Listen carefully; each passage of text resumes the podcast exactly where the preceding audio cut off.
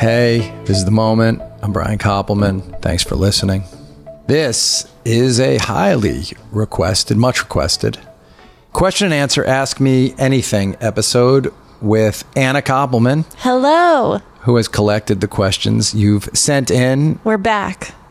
We are, we're back, and we are ready to answer. Anna, how's your week been? My week's been good. How's your week been? You know, it's been a pretty good week because I got to hang out with you and your brother this week a bunch and mom, and then also had some friends over, and the Billions season's going incredibly well. Damian was in this week playing Axe, and you know, just getting to write for all these people, and I'm really trying to appreciate it and notice mm-hmm. it and be present on set and really feel it when I'm in the editing room and um, not look ahead or like look behind, but actually just like really be in, In it. the moment? oh gosh, horrible.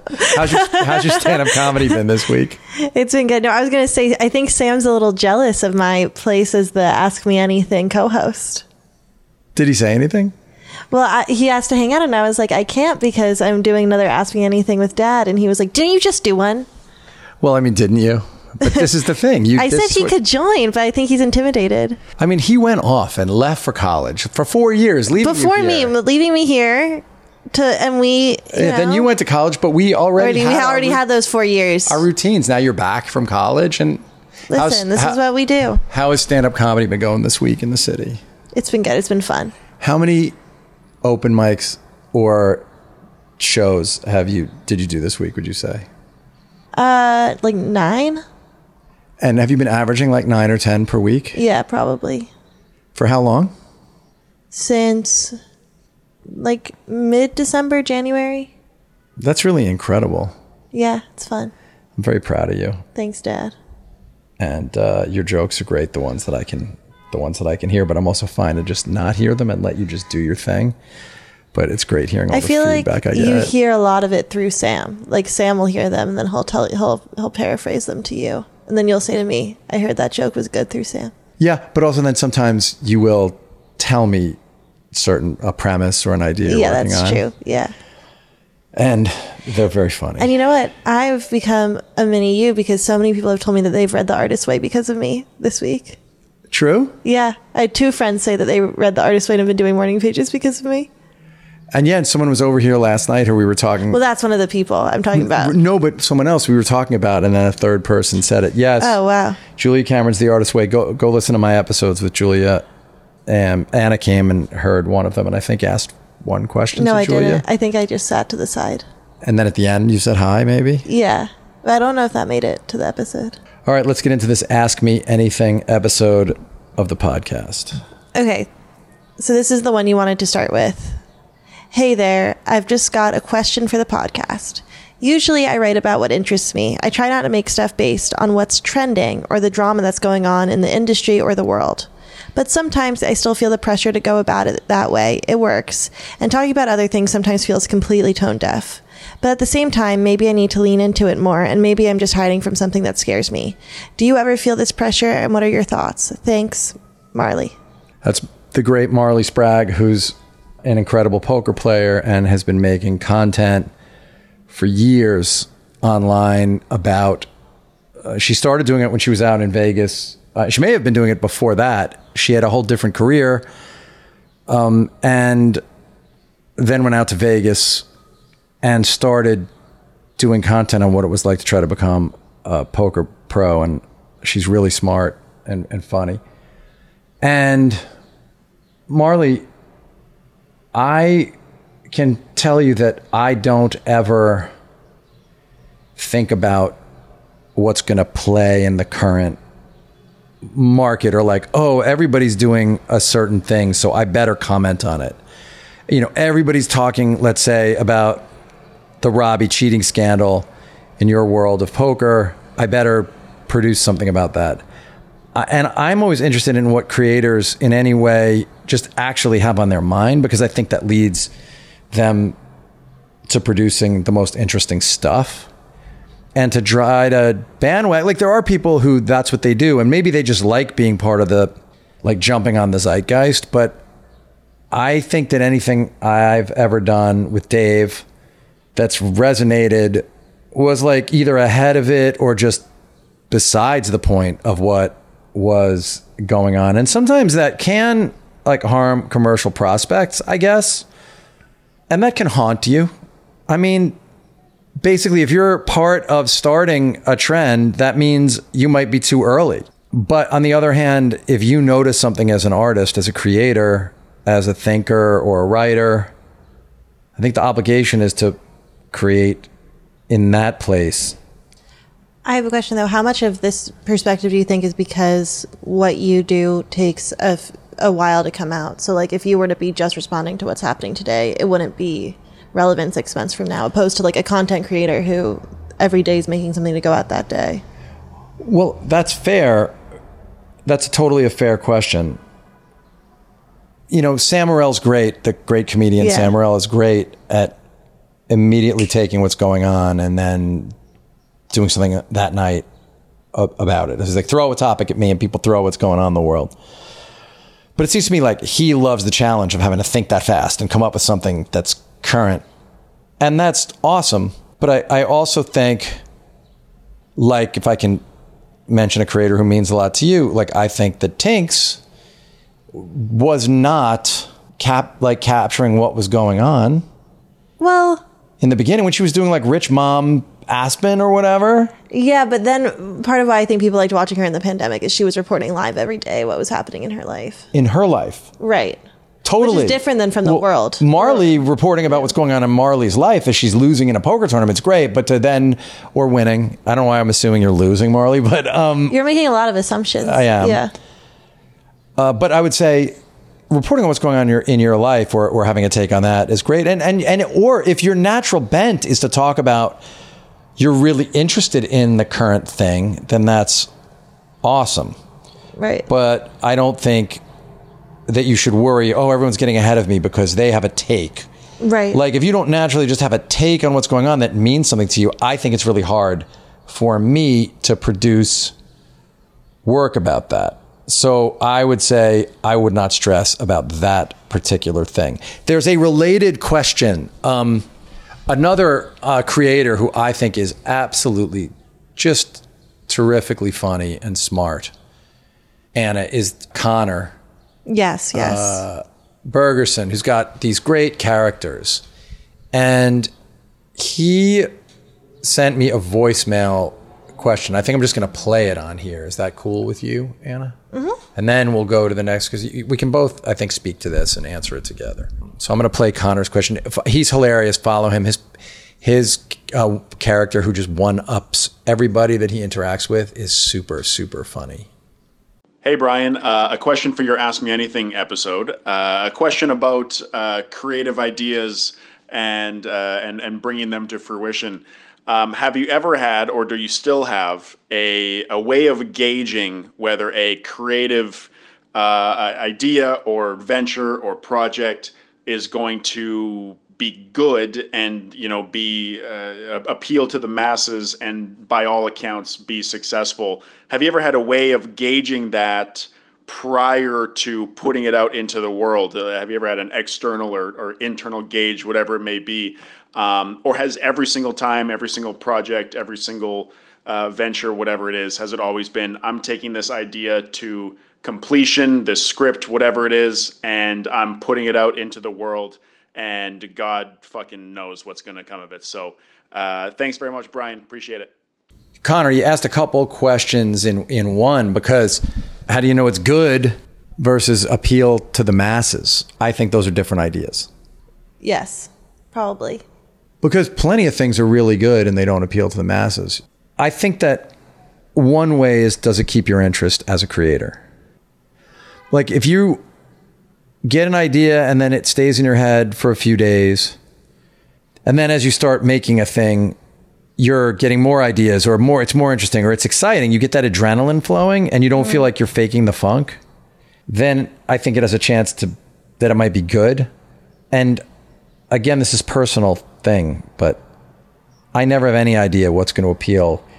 Even I'd say now, where David and I, there are a group of people It could be slightly bigger version or a slightly smaller version.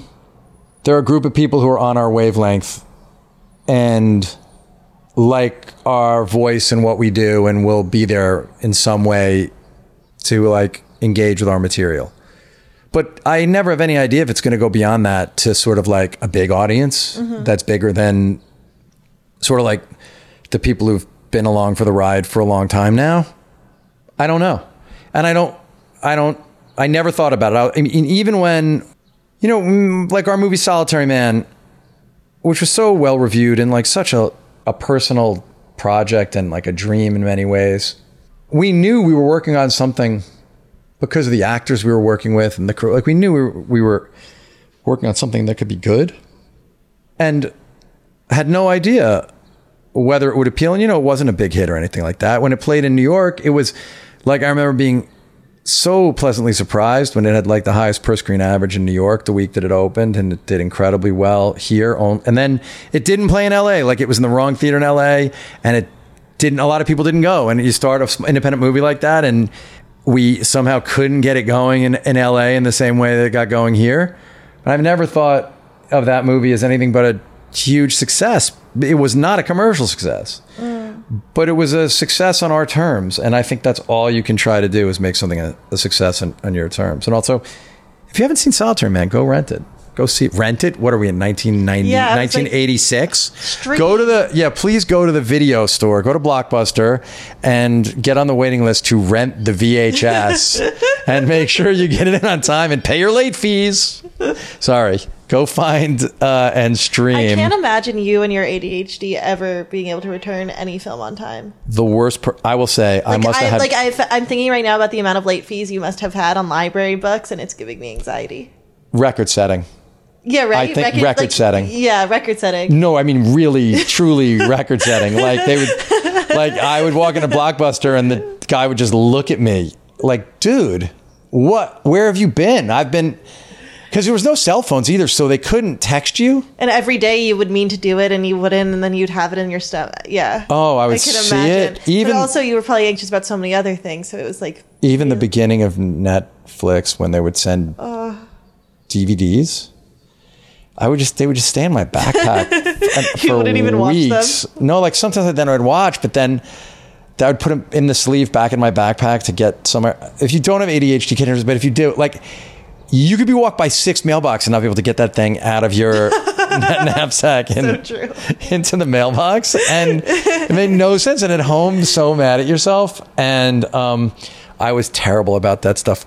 I mean, just horrendous. Uh, yeah, all sorts of ADD therapy and medicine is miraculous. Also, I like that the world just doesn't work that yeah. way I was gonna anymore. say you don't really have to return any streams, which is probably No. Yeah. Well, uh, I didn't even mean to do this, but we could now go into a question about ADHD. Fantastic. You've spoken eloquently about both your relationship with your father and your experience with ADHD. I had a terrible relationship with my father growing up, in part because of my undiagnosed ADHD. Now I have a six year old who is a lot like I was at that age. Unfortunately, while I have some good examples of what not to do, I don't have many examples of what can work. I would appreciate any thoughts you have on how to support, encourage, and help a child struggling with ADHD. I would love for my son to one day say, My father and I saw each other and liked what we saw. I'd especially love to hear Anna's perspective on this as well. Thank you for your consideration. P.S. I've gotten so much from both of you over the years. If I ever met you in person, I'd probably just say hey and keep it moving to respect your time, privacy, personal space. But please know that I'd want to give you big dabs and a bear hug. I'm sure I'm not the only one. Oh, what's his first name? Jake. Thanks, Jake. Bear hugs and dabs back to you. I'm not sure I would do the dab right. We could dap, I guess, if that's different. High fives. High fives, because I'm an old dude, Yeah, probably high five. old straight guy. Hey, let's high five. Boom. The parenting, okay. First of all, give yourself a break, breathe. There are challenges of parenting. You're never going to be perfect at it. You're going to have days where you're like, I should have had more patience. Forgive yourself for that. For real. That's not like just be consistent. In, in general, the thing, Amy and I are really careful never to act like we know, like we know anything special about parenting or make statements about it because everybody's situation is different and everybody approaches it differently. Some of the things that I think that we were conscious and intentional about had to do with presence and listening and trying really just to be with our kids very consistently, present when we were with them, and attentive. And then you just make the best judgments that you can. And finding a way to separate your child's achievements and struggles from your own. And are aware of not taking the ride with them in that way. And then if also if you can't like I stopped coaching Sam's basketball at a certain point at 10 uh, because I was like when he was 10 mm-hmm. because I cared.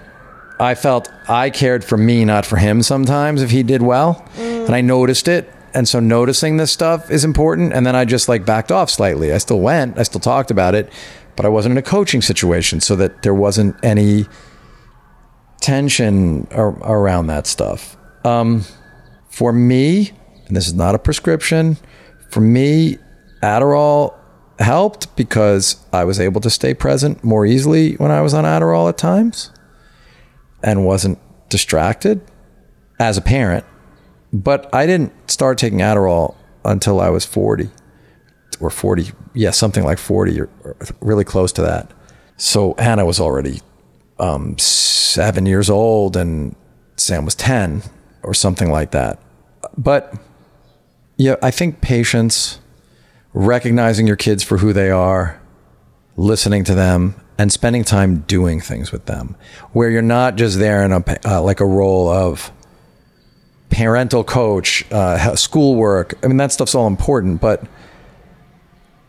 Anna and I used to take walks together every day, every day. Like I would walk Anna to school every morning, and Sam and I did activities together where then I could listen to them.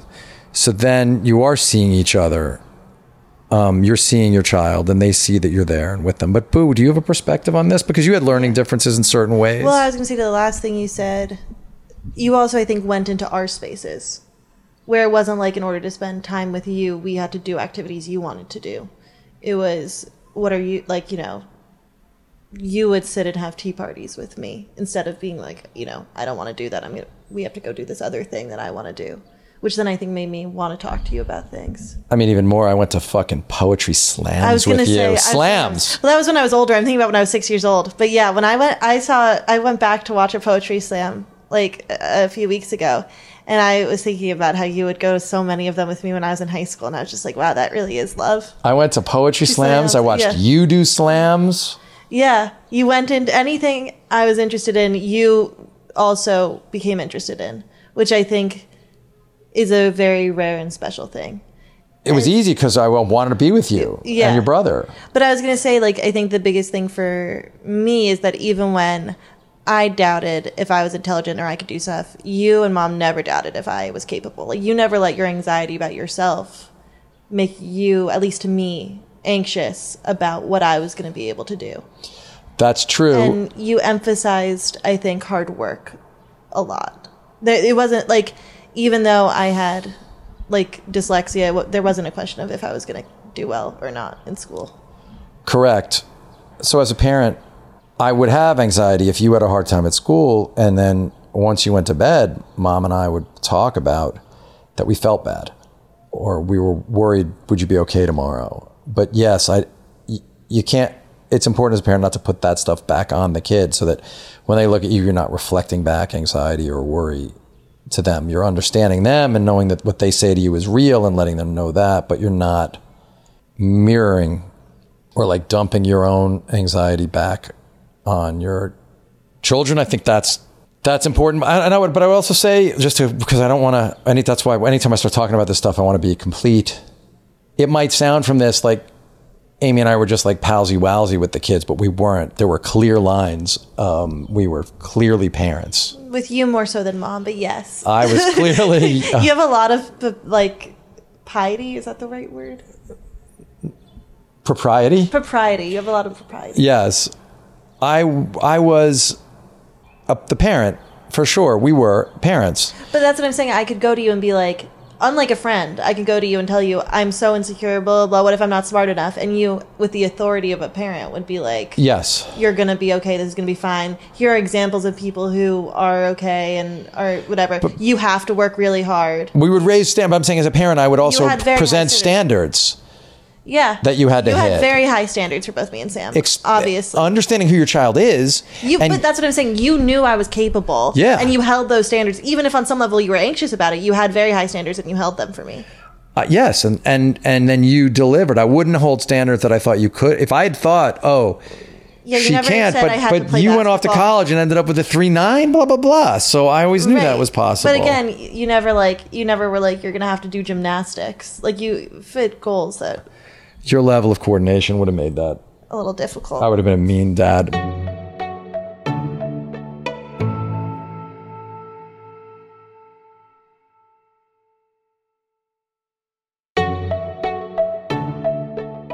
hey Brian, I know you have likely watched the Jason Isbell documentary. Uh, yeah, One of the things that Sam Jones is clearly interested in as a filmmaker is navigating the creative life in a healthy way.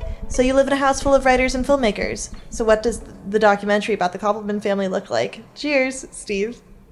I mean, you're kind of hearing an audio version of it now, Steve. Oh, is that my friend Steve, the writer? It may be. I would say that, first of all, Jason and Amanda, wow, what a job. Sam Jones made an incredible thing. Mm-hmm. I loved that documentary, and you should definitely go watch it. Bill Simmons' company did it. Bill was involved, and I love the documentary. It's very open.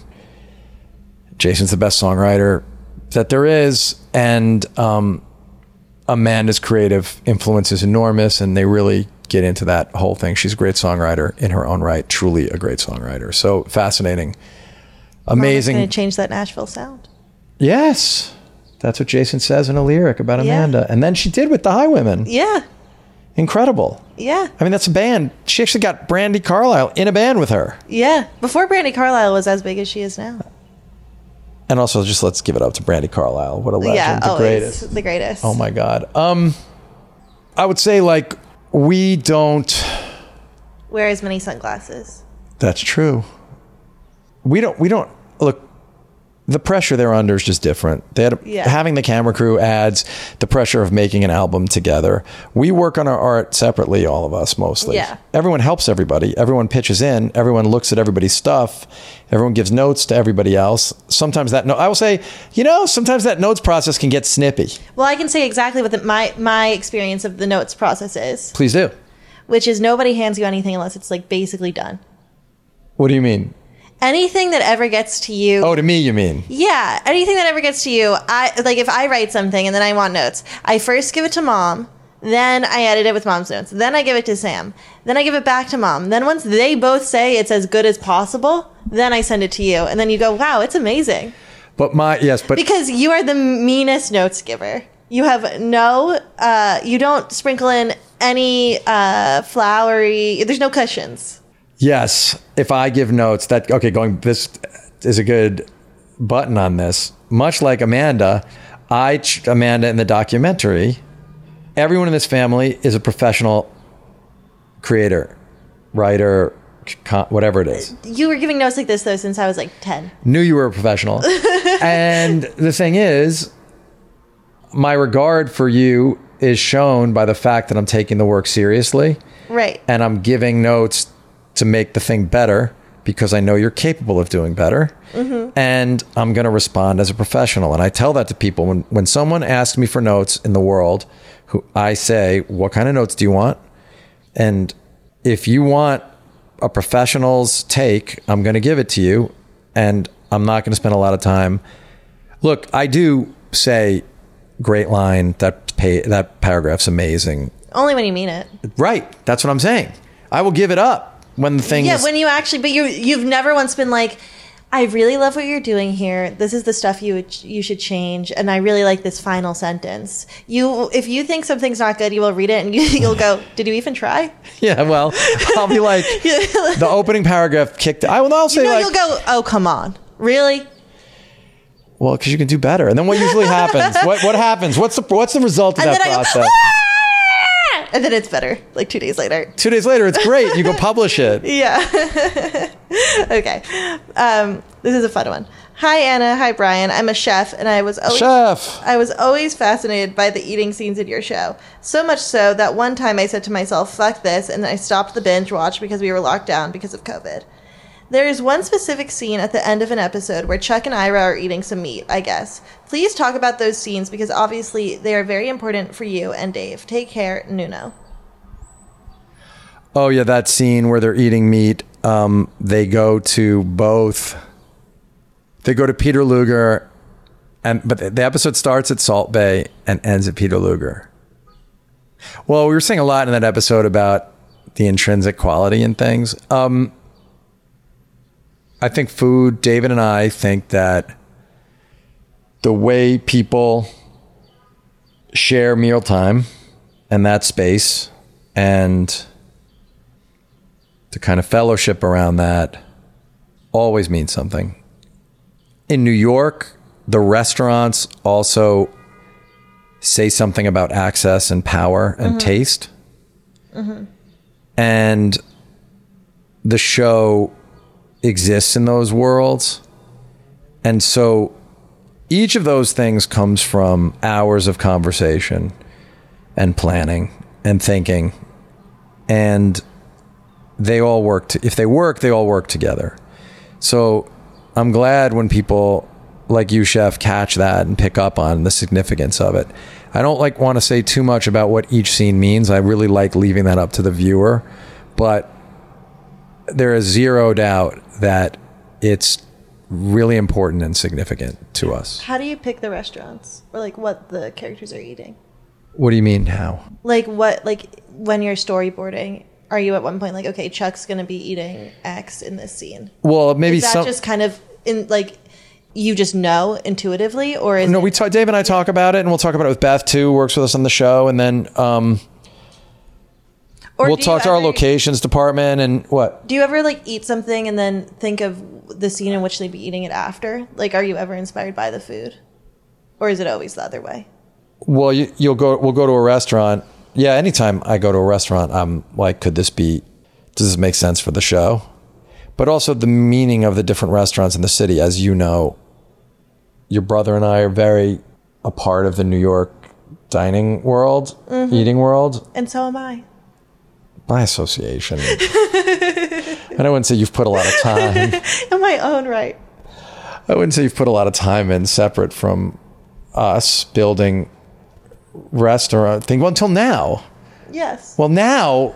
Oh, that's hilarious. Yes. Sorry. Anna's a hostess. And I, by the way, got the jobs without ever telling me she was doing it at two restaurants where I'm not a VIP or a regular that are very high brow. Well, yes. In the last three months, you've become In my own way. in your own way in the New York dining world. It's true. You and Sam are more in your own in, in a in a very different, better way. No, I'm really glad that you picked me up on that because I don't. I think of that as your job. Like the way I think about that always is, I'm so proud of you that you went and got a job and you do that job and you like. I remember you got the job and I afterwards I offered to connect you with two very very well known front of house people because you're working front of house and you were like zero nepo. I go, what do you mean? You go, I go, they're not even in the restaurant. I go, these people own restaurants that are in different whole places. And you're like, no, dad, I'm doing this on my I own. cut this because it is so obnoxious. but it's true. Did you not say no Nepo to me? I did say I think I it was in text. Next question. Okay. Um, And we're not cutting it. Boy. Hey, Brian and Anna, big fan, first time, long time. I've just in the last couple of years started to write my own screenplays, thanks largely in part to starting morning pages and making time to write daily. My question is Do you have any visual tricks you employ when breaking a story, or even further into the writing process? Anything that helps you better get your mind around the story? I'm a visual thinker, so when I'm conceiving of the story and how the structure of the story works, I like to draw it out on a long bit of butcher paper and make notes all around a central timeline. I scribble on this for as long as it takes, and when I'm happy to use index cards to note the scenes, go from there. Thanks, Mitch. Mitch, if you came over to our apartment, and let me be clear, you're not invited. well, we don't know yet. It's right now. There's no invitation It might- extended. This screenplay might be really good. There's no, there's no, at this moment, Yeah. you're not I think invited. Mitch is going to be here at some point. Um, but definitely call first, Mitch. Don't just show. Yes. But if you were to walk around our apartment, you would see that the way Amy works is incredibly visual. She's got, when she's working, all on the walls in like many rooms will be all sorts of um, like loose leaf paper, construction paper, drawings of things, pictures. Drawings of characters. Yeah, character drawings, drawings of buildings, pictures of places, and it's what helps her build her stories. Yeah. Uh, and then she'll also print things out, cut them, like print out, like if she's working on a novel, like, you know, two chapters and then cut them and then rearrange them. Visual, super visually. I don't work like that. I, I do cue card. I, I, I use index cards to to put acts up with David. David and I do that. David writes them. You have Usually. season though lined out in your office. Yes, we used for the Yeah. seats. We will put on a whiteboard for the episodes. We do that. Like they go up on a whiteboard, but it's still words. It's not. And, and the visual thing is just what follows what. So yes, there's an order, and we're looking at the order of scenes. But when I was young and I started watching and becoming obsessed with movies, I it manifested in me by memorizing dialogue. Like I think in terms of dialogue. My outlines are dialogue heavy. I think of story in terms of the things people say. Mm-hmm. And that's you can see that in our work. Different people approach this stuff differently. I really like the way words sound. I really like meter. So for me, I need music because sound is so mm-hmm. important. So I have music going a lot of the time when I'm writing. And that music has a rhythm and then that affects maybe the meter of how like the pace of the scene, but also the meter of the dialogue. And then in my head, the dialogue, there's a meter. That's what pushes the story forward. And I'm always hearing it. I'm thinking and I'll say it out loud. I'm I'm I'm big on talking the story out and and hearing it. And this goes happens and that happens and that's what helps me. But the visual stuff really helps people. And I think the main thing is like however it works for you is valid and I would just keep doing more of that until you find the thing. I mean, sometimes I can't write a scene until I have the right music. And then sometimes I have to have no music and, and I need to just hear the cuz I can't quite find the meter and the meter of the words is is just when the meter's right, when I feel it, you know, however that works, that's when I can that's when I can really go and fly.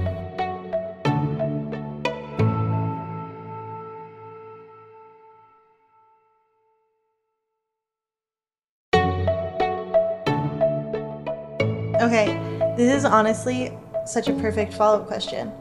Why is Tom Petty the best? I love that question. Do you remember who asked it?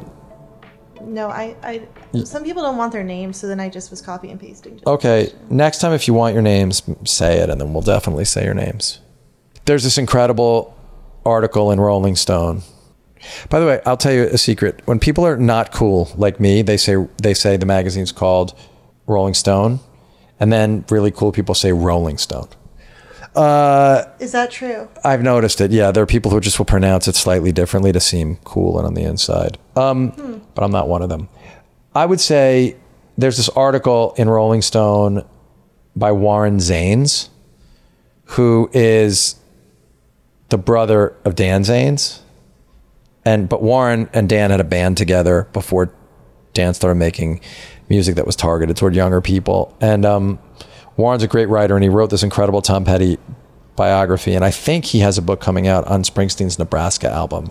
But he wrote there was a, a thing he didn't put in the memoir because it was really about I mean in the biography of Petty because it was really about him, about Warren's experience. It was first very first person. And it's about he went to visit Tom and Tom made coffee and it was like the best coffee he'd ever had. And he asked Tom, like, he's like, oh, dude, this coffee's so good. And Tom walked him over and showed him, and it was just a standard kind of like almost Folgers, but the Tom had a machine that was just cleaned twice a day. You got to read the article, go find it. But essentially, Petty took regular coffee and found a way to make sure that it was brewed perfectly every single time. And if you brewed the coffee perfectly with care, attention, focus, knowing that a cup of coffee is important to you, then you could make an exceptional cup of coffee every single time. You would never get a cup of coffee that was too bitter or too weak or too strong. And it is, as an artist, an unbelievably inspiring thing because look, you're, we have the ingredients we have. We're made of what we're made of. And some people might have the stuff that's inside, better coffee grounds. But if you take what you have and treat it res- with respect and treat the other the audience with respect and you every single time aim to make it perfect the best it can be. It can only be as good as it can be but each time it can be the very best it can be you've really achieved something. And that's what Tom Petty did. His records are pristine. His songwriting is incredible. The amount of effort that he and Mike Campbell and Benmont Tench, the whole band, put into creating these records is why his music never feels dated. It never feels to circle all the way back, like it's trying to capture the mm-hmm. zeitgeist of the moment. It's just in the fucking pocket every single time, and that's why he's as good as it gets. You know, I don't have him as the very, very best, but he is the best. He's as good as anybody who's ever picked up a guitar, and it's very sad to me that he died so prematurely and that he couldn't get past whatever the the demons of his own life were and get healthy enough to keep going. Yeah. Um, this next question, I definitely know the name of the person who asked because I was very excited when I saw they wrote in. Do you know who it is? No. Jonas. Oh my God. Hi, Jonas. Hi, Jonas. Jonas went to Sam's school Sam's entire life, where Anna went when she was in elementary He school. might have been my first crush. very handsome, very tall, Very tall. Even as a second grader, he was very tall and very handsome. and sweet and very, very smart. So smart. And a great actor. And yeah, he's great. He's- Jonas, But Jonas. what's up, kid? He said, When truth is disgusting, how do you write about it? Like, do you ever feel hesitation writing a scene that is truly fucking nasty? I wrote a pilot in treatment about two nursing home roommates that run away with their aide. Uh, nursing homes homework is full of love, but it is also full of feces. I want to want it to be portrayed with honesty, but I don't want to nauseate. How should a writer navigate the complex human emotion of disgust? Ding, ding, ding. Collect the prize. First time feces has been said on the moment with Brian Koppelman. That's so Jonas, though, isn't it? Kurosawa famously said, "The artist never looks away," and I know that because Bill Hader said that on this podcast. I didn't. It's not like I just walk around with Kurosawa in my I pocket. even, even I was impressed. I was like, wow, Dad. Well, I remembered it. He said it eight years ago to me on the podcast. At least I remembered. Kurosawa's a great filmmaker. Um, yeah, Jonas, man, you got to write that. You got to write it because only you saw it. I would say one of the most important functions of the, of the artist is to be witness. And when you're witness, you have to testify. And you need to write it. Then you can look at it. Like you can look at it later. You can ar- find a way to artistically present it. There's a way to show almost anything, to communicate what about it is arresting, or what about it is troubling, or what about it is inspiring. And you don't have to do it in the kind of lowest common denominator way, as I can tell you don't want to. And that's about craft. Like, so, right, where does craft come into to uh, any of these things? It's like we all have a look. This is the artist, one of the big struggles all artists wrestle with. You get an idea, so you get this feeling in your in in your head, in your heart, wherever however you identify it for yourself, and you want to convey this emotional, this you want to convey something, and then inevitably, when you start trying to manifest it, it feels like it falls short. Or when you look at it back, it feels like it falls short. And all you can do is try to get it as close to that as possible. And then I think that you have to find a way to present the things that do disturb us in a way that we can process. What's that other That doesn't mean making it. that's like um, art disturbs the comfortable and comforts the disturbed. Yeah, sure. Yes. but also like like it doesn't have to be palatable and easy. It just has to be palatable enough that we don't shut the thing off or walk away from it. And you're living you're doing this incredibly selfless thing. I know what you're doing. I know that you've gone out into the world to try to help people. And you are also have always been an artist. And so bear witness, man. Just bear witness. Yeah. So I do still I do I will say Jonas I've become unintelligent because it's Jonas. I'm just like, yeah. He's very handsome. But I will say, Jonas, I still do wish you got the sound to work On fornication. when I no, I, I he asked me to act in a short film. Uh, when in eleventh grade, I guess he was in. was it not with Sam? No, Sam wasn't in it. It was it was the great singing artist Rafaela and me. No. You, there's a there's a scene of you and Roth Yeah, I think I'm her therapist. that must be unarchived. Uh, yeah. Yeah, Donuts. Jonas.